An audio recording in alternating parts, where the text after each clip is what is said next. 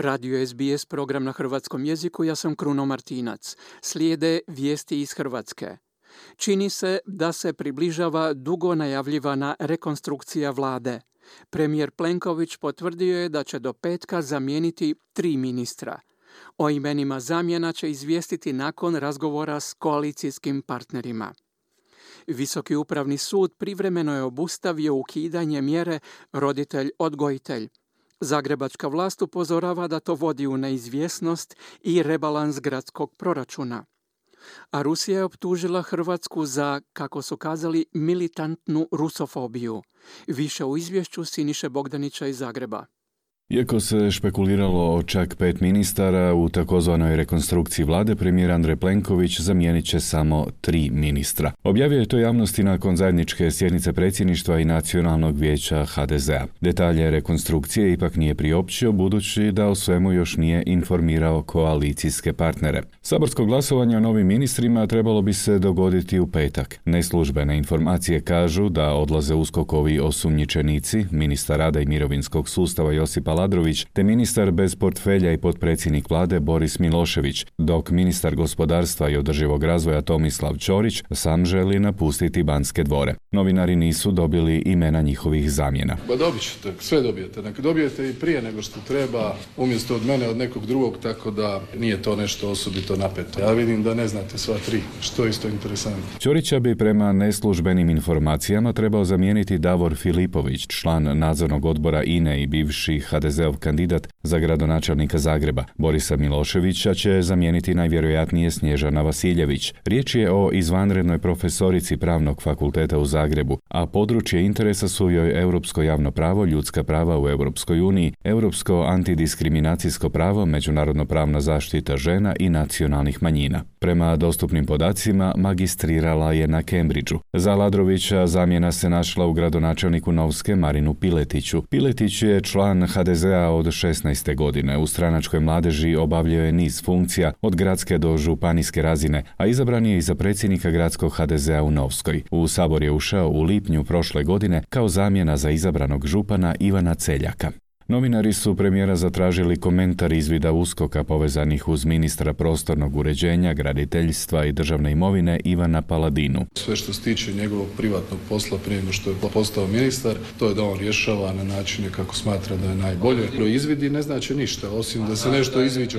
Premijer je upitan i kada će se sastati s predsjednikom Republike Hrvatske Zoranom Milanovićem koji ga je optužio da je udbaški nasljednik. Premijer je podsjetimo nakon toga rekao kako će vlada bojkotirati sve Milanovićeve aktivnosti. Prilika za prvi susret nakon ovog sukoba mogla bi biti proslava obljetnice Bljeska. Nakon svega ovoga niti se ovako i onako puno sastajemo, a sad ćemo se sastajati još manje. Ne znam uopće kako izgleda protokol, u svakom slučaju mi ćemo kao što i uvijek radimo doći na Bljesak i odati počast poginulim braniteljima u toj vojno-redarstvenoj operaciji. Prije nekoliko sati u Hrvatskoj su poskupila goriva. Prosječan spremnik benzina skuplje za 8,5 kuna, a dizela za 17 kuna. Oni će biti u odnosu na prošli tjedan. Euro super sa 12,19 na 12,37, euro dizel sa 12,70 na 13,04 i plavi dizel sa 8,81 na 9,15 kuna. U svakom slučaju to je sve dio onoga što se zbiva na tržištima ali smo zahvaljujući i limitiranju marži i smanjivanju trošarina i smanjivanju biokomponente utjecali na to praktički da su cijene na one kakve bi bile sada manje negdje za otprilike dvije kune. Aktualna zagrebačka vlast nastoji poništiti ostavštinu i populističke prakse bivšeg gradonačelnika Milana Bandića. Među njima je i takozvana mjera roditelj-odgajatelj koja roditeljima stroje ili više djece omogućava da ostanu doma i odgajaju djecu pri čemu im grad isplaćuje naknadu u vidu relativno skromne plaće. Tomaševićeva administracija izračunala je da novac uložen u tu mjeru ne daje demografske pozitivne rezultate, pa je odlučila ukinuti samu mjeru, a manjak mjesta u vrtićima ublažiti pretvaranjem objekata mjesnih zajednica u vrtiće, što je izazvalo nezadovoljstvo umirovljeničkih udruga, jer umirovljeničke udruge često koriste te prostore za svoje potrebe. Predstavnici udruge roditelja odgajatelja predali su zahtjev Visokom upravnom sudu za ocjenu zakonitosti izmjene odluke grada Zagreba o naknadama za roditelje odgajatelje, kojom su im ukinuta ili znatno ograničena prava. Smatraju da su prekršena prava 5800 obitelji koje se brinu o 21.000 djece. I sada je Visoki upravni sud poništio odluku o ukidanju mjere sve do ocjene njene zakonitosti. Prevedeno, isplate će se nastaviti i nakon 1. svibnja. Ivica Lovrić, potpredsjednik stranke Rada i Solidarnosti, koju je utemeljio pokojni zagrebački gradonačelnik Milan Bandić, zadovoljan je ovom odlukom. Radostan sam što je Visoki upravni sud e, zaista brzo reagirao i što je donio odluku o privremenoj obustavi izvršenja te po meni protuzakonite i štetne Tomaševićeve odluke i hvala Bogu mislim da će ovo donijeti mir u 6000 zagrebačkih obitelji u kojima je 21.000 djece. Predsjednica udruge u ime obitelji Željka Markić kaže da su neki roditelji u međuvremenu odustali od mjere roditelj odgajatelj. Mi smo upozoravali roditelj odgojitelj da se može raditi u jednoj nepoštenoj taktici grada Zagreba koji potiče ljude da iziđu iz mjere iako im je teško iz nje izaći kako bi se smanjio broj korisnika mjere. Što to znači za grad, odgovara Daniela Dolenec, zamjenica gradonačelnika Tomislava Tomaševića. Ono što se sada ovom odlukom dogodilo je obustava izvršenja, odnosno period jedne neizvjesnosti i za grad Zagreb s jedne strane, s obzirom na činjenicu da obustavom izvršenja moramo ispunjavati odluku u njenom starom obliku. S druge strane i neizvjesnost za same korisnike s obzirom na to hoće li mjera biti proglašena zakonitom ili ne. U tom smislu nama je žao da sud danas nije donio odluku o tome je li ona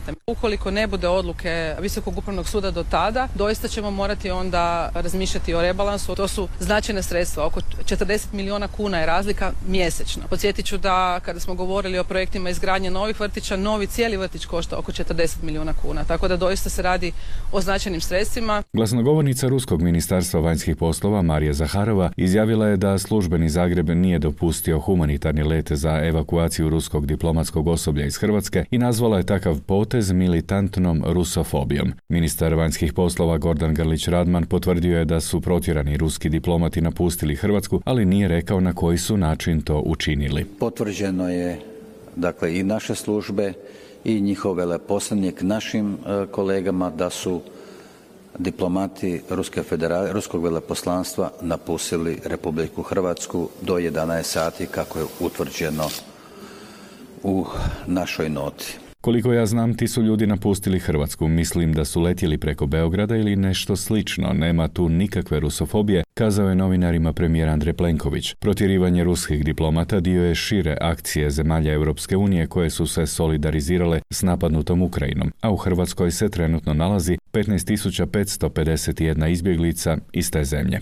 Predsjednik Zoran Milanović čestitao je francuskom kolegi Emanuelu Macronu na ponovnom izboru na tu dužnost, kazavši kako Hrvatsku i Francusku vežu prijateljski i saveznički odnosi. Uvjeren sam kako ćete u novom mandatu nastaviti raditi za sveukupni napredak vaše države i dobrobit svih njenih građana, napisao je Milanović u čestici.